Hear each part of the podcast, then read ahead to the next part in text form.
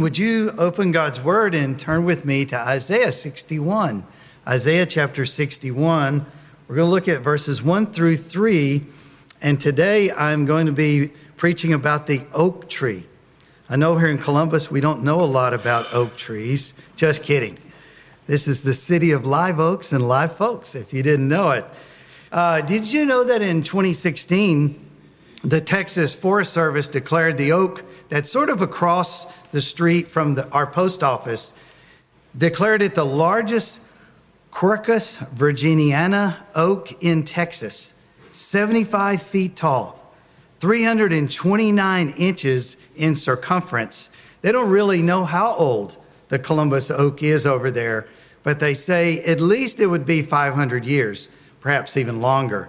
But what's amazing is how these massive trees they began as an acorn. Isn't that amazing to think of how large they are now, but then to think about where they started? No wonder in 1385, an English poet named Geoffrey Chaucer said, Mighty oaks from little acorns grow. You know, that's the title I want to give the message today because within every acorn, within every acorn is the genetic code of a big oak tree. You know, when you share the gospel seed, you won't believe all that is in there, packed in the gospel of the Lord Jesus Christ. You know, trees are often mentioned in scripture, aren't they? Can you remember a tree at the beginning in Genesis?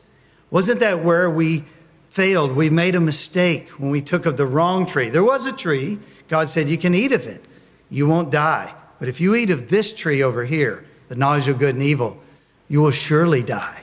And we did. We, we disobeyed what God said. That's the beginning of the Bible. Do you know at the end of the Bible, in Revelation 22, the very last chapter, guess what? That tree of life shows up again in heaven.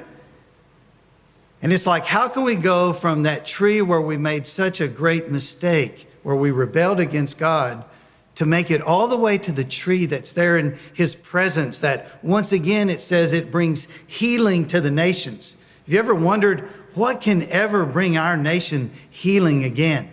I'll tell you what it is it's the Lord Jesus Christ, it's the gospel. It's the only way that we can be healed as a nation. And so we've got an incredible message that we can share. You know, in the Bible, like I said, trees are mentioned quite often. I wanted to show you who is the arborist in the Bible. Do you know who knows the most about trees? I don't know for sure, but my guess is Isaiah. I want to show you in Isaiah 41, verses 19 to 20, something he says I will put in the wilderness the cedar, the acacia, the myrtle, and the olive. I will set in the desert the cypress, the plane, and the pine together, that they may see and know and may consider and understand together that the hand of the Lord has done this. The Holy One of Israel has created it. Isn't that amazing? He mentioned seven trees just like that. You know, I'm thinking to myself, trees, like he says here in these two verses, Isaiah 41, 19 and 20, trees have a message. I believe that God's word wants to bring that out. Did you know that as a disciple of the Lord Jesus Christ, God is making a mighty oak? Maybe sometimes you, you're like me, we feel like a little acorn and we're thinking, I'm no mighty oak. But wait a minute. Let's look at what God's word says in Isaiah 61, verses 1 through 3. Because God's going to say, You are all going to be like oaks of righteousness, is what he says. Do you know that you and I only have one shot at righteousness? You know what that one shot is? The imputed righteousness of the Lord Jesus Christ. Only He was right. Our righteousness, Isaiah will later say, is like filthy rags. But the righteousness of Jesus Christ is so perfect. And so all we've got to do is get His righteousness coming into our life and flowing through our life and that's what the gospel does it introduces us to our Savior who died on the cross, who shed his blood for us, who was placed in a tomb, and who rose again three days later. I'm telling you, there's something very powerful about that gospel message. And when you receive that gospel message into your heart and into your life, when you embrace it, when you turn from sin and place your faith in the atonement, the finished work of the Lord Jesus Christ on the cross, I'm telling you, powerful things begin to be unleashed in your life. And so I want us to look at this passage. Do you know that this passage is actually quoted in the Gospel of Luke? In the Gospel of Luke, in chapter 4, verses 16 to 21, there's something incredible that happens. As a matter of fact, Andrew Davis, in his commentary on Isaiah, says that Luke 4 16 to 21 was one of the most dramatic moments in redemptive history. It happened in Nazareth. This is the hometown of Jesus. Jesus goes into a synagogue. You know what they did? They said, Would you do the reading today? And they hand him the scroll. And he looks, and it's the scroll of Isaiah. And he opens it up, and he opens it up to where we're going to look today Isaiah 61. He read verses 1 and 2. We're going to go ahead and include verse 3. But he, read, he read verses 1 and 2, and you won't believe it. He sits down and he says, That day, today, this scripture has been fulfilled in your hearing. Now, what was so significant about that? What was significant was what you're about to read was written over 700 years before Jesus was even born, before he came to this earth. And so I'm thinking, this is incredible. And the people there that day, they were in shock. And so don't lose that amazement of what Jesus is going to say in Nazareth, what he's going to say today, right here in Columbus, but also what he's going to say to us through this incredible prophecy of Isaiah. Would you stand in honor of God's word? Isaiah 61, verses 1 through 3. The Spirit of the Lord is upon me, because the Lord has anointed me to bring good news to the poor. He has sent me to bind up the brokenhearted, to proclaim liberty to the captives, and the opening of the prison to those who are bound, to proclaim the year of the Lord's favor and the day of vengeance of our God, to comfort all who mourn, to grant to, to those who mourn in Zion to give them a beautiful headdress instead of ashes, the oil of gladness instead of mourning, the garment of praise instead of a faint spirit, that they may be called oaks of righteousness, the planting of the Lord, that he may be glorified. Let's go to the Father in prayer. Lord, Sometimes we get discouraged. Sometimes we get our eyes off of you. Sometimes we forget our true identity, our birthright in Christ. Lord, remind us what that small acorn of the gospel, what it can accomplish if we'll just turn it loose in our lives, in our community, in our world. And so, Lord, would you continue to raise up oaks of righteousness right here in Columbus? We'll give you all the glory in Jesus' name. Amen. Thank you. You may be seated.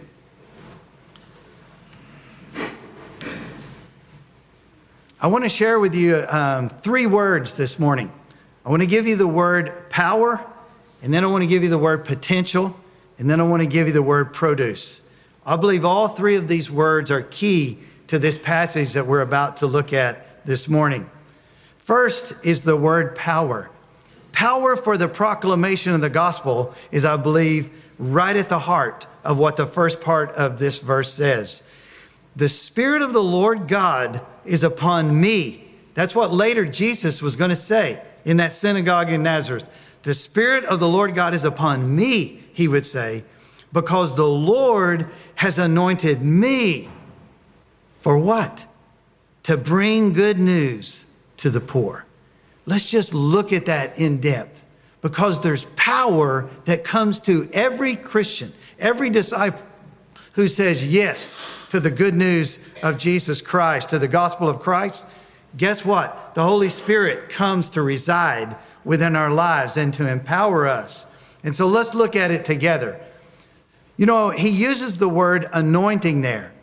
I believe that anointing, if you look in the Old Testament, they would pour olive oil on someone's head or they would touch them with oil, and it was symbolic. But it was poured out upon certain offices like the prophet, the priest, the king. Those were the ones that were anointed. But whenever they would anoint them, it was symbolic of something, symbolic of the Holy Spirit coming to empower them, to equip them for what God had called them to do. And so in this case, Jesus was saying, The Spirit of the Lord God is upon me because the Lord has anointed me.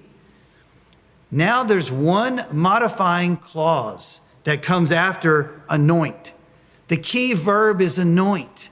So, why was Jesus anointed by the Holy Spirit?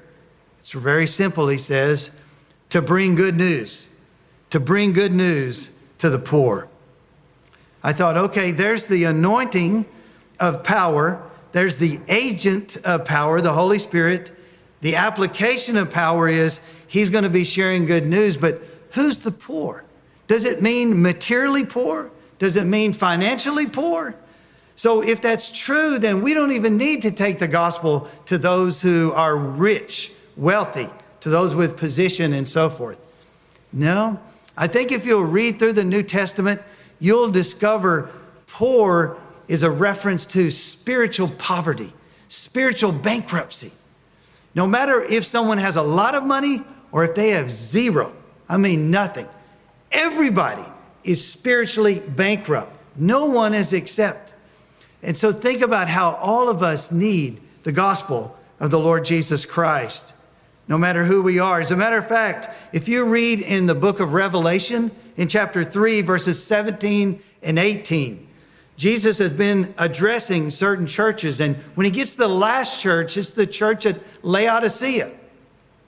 And what Jesus says is, You say that you're rich and you're wealthy and in need of nothing.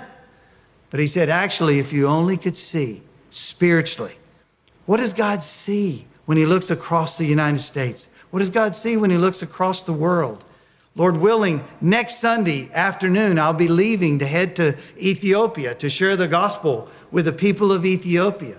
They don't have as much as Americans in general. But here's the thing Americans need the gospel just as well as Ethiopians need the gospel. That's why all of us need to make sure that we're saying, God, please empower me so that I can take the good news to the people who need it, that are around me. I encourage you sometime to read the little letter of First John. In First John, it actually uses the same word anointing. Do you know that he says twice in First John chapter 2 verse 20 and in First John chapter 2 verse 27, two times John says all of us have the anointing within us. False teachers were trying to shake them up back then, but he said, Don't let anybody shake you up because the Spirit of truth he is the anointing that we have, and He will guide you into all truth. So let's move from the power for the proclamation of the gospel to one more thing the potential. The potential within the penetration of the gospel. So if you say, okay, the Lord's calling me to go and take the gospel to the people in my neighborhood, in my school, where I work, the Lord's calling me to spread the gospel around the world, so I'm going to do it.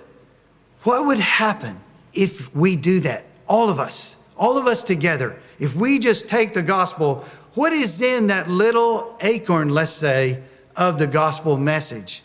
Well, let's read on in verse 1. He said, He has sent me. And then after he says he sent me, he gives a series of six or seven infinitive clauses that modify sent. And so remember before, the anointing had one infinitive clause that modified it, and it was to preach the gospel to the poor. But notice this listen to the times he keeps repeating the word to, to, to, to, to. You'll hear it over and over again. The Spirit of the Lord is upon me because the Lord has anointed me. What's the anointing for? To bring good news to the poor. But then he says another verb He has sent me. He has sent you. He has sent us. Why? Here's what will happen if we share the gospel to bind up the brokenhearted, to proclaim liberty to the captives and the opening of the prison to those who are bound, to proclaim the year of the Lord's favor and the day of vengeance upon our God, to comfort all who mourn, to grant to those who mourn in Zion, to give them a beautiful headdress instead of ashes, the oil of gladness instead of mourning, the garment of praise instead of a faint spirit. Isn't that wonderful? All of those things, they are potential. That's what the gospel can do in a life. That's what the gospel did in your life, wasn't it? I certainly, when I read these words, it's so personal for me because I can see Jesus doing each one of those things in my life. Think back what your life was like without him. Think about the people who are at your school and the people who are at work, people in our community. Do you know anybody out there that's brokenhearted? What will ever, what will ever heal their broken heart? What would ever give hope to somebody who's hopeless and saying, I don't have any hope left? I know something. I know someone. It's the Lord Jesus Christ. Within the gospel message is the potential to heal a broken heart.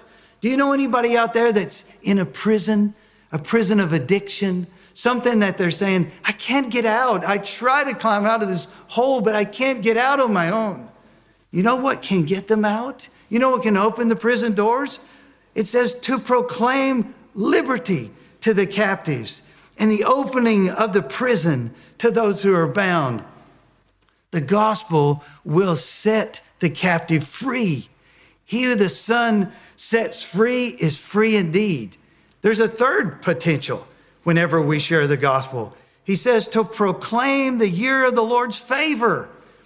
You know, that goes all the way back to something they did in the Old Testament. It was called the year of Jubilee. In the year of Jubilee, all the people who had debts, suddenly their debts were forgiven. It was always on the 50th year. And so it was an incredible time when all those debts could be forgiven. How can we have our sin debt forgiven? There's only one way through Christ. And that's because he paid the debt that you and I owe. He paid our sin debt. And so that debt, you don't have to go around with your head down feeling guilty. You don't have to worry. Oh no, I know the day of vengeance is coming because he says that. He talks about proclaim the year of the Lord's favor.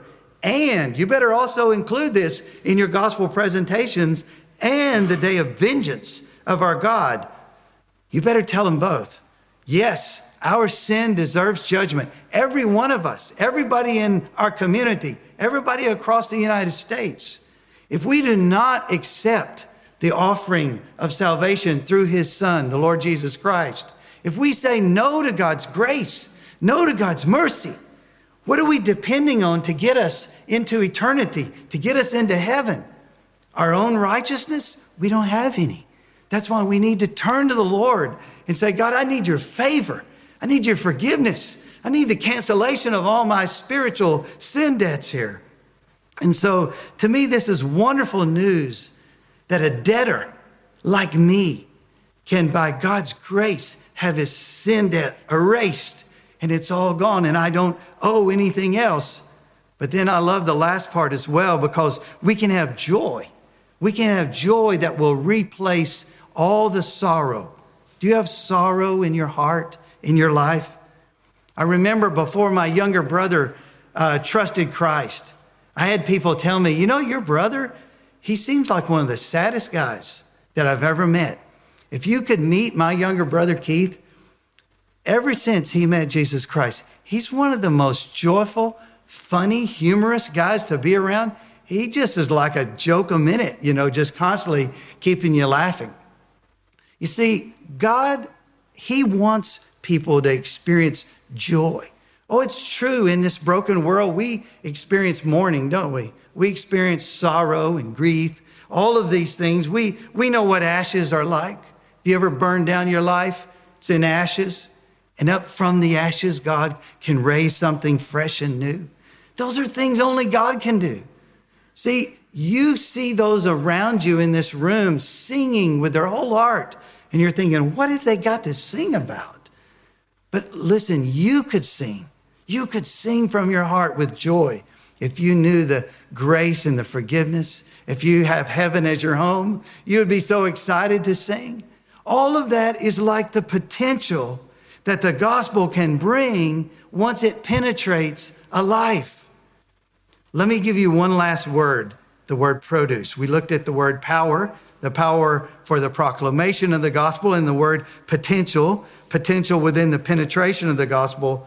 But I want us to close where this passage closes with the produce from the propagation of the gospel. See, I think God wants to, He wants to sow like a big forest in Columbus.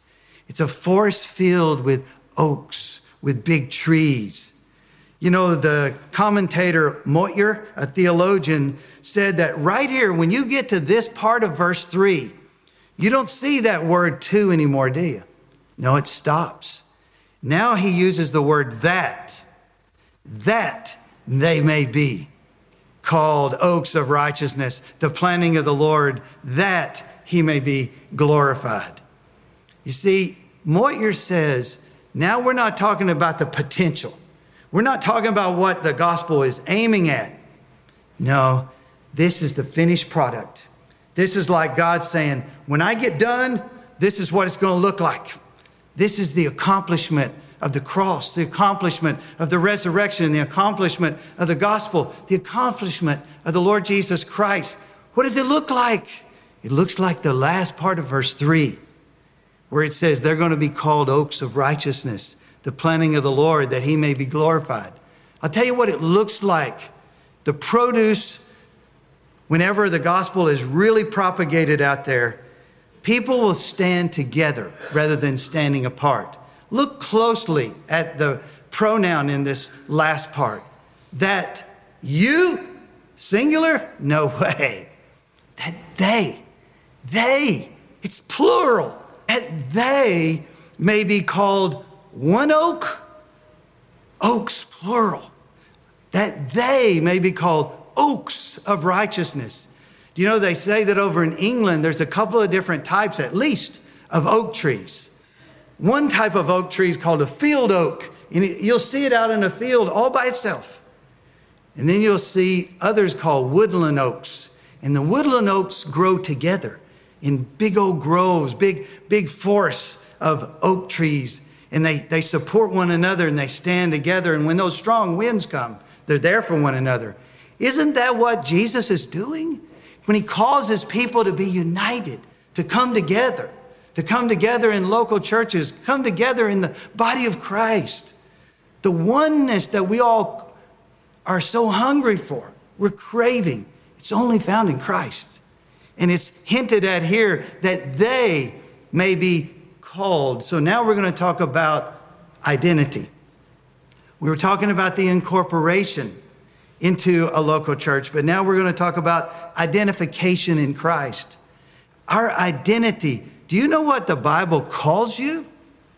The Bible calls you a son or a daughter of God. The Bible calls you to righteousness, the righteousness of Christ. Here it's called that they may be called oaks. You see, your spiritual birthright is not to be some little reed blowing in the wind. That's what Jesus said when they were saying about John the Baptist. He said, What did you expect? To see a little weed blowing in the wind?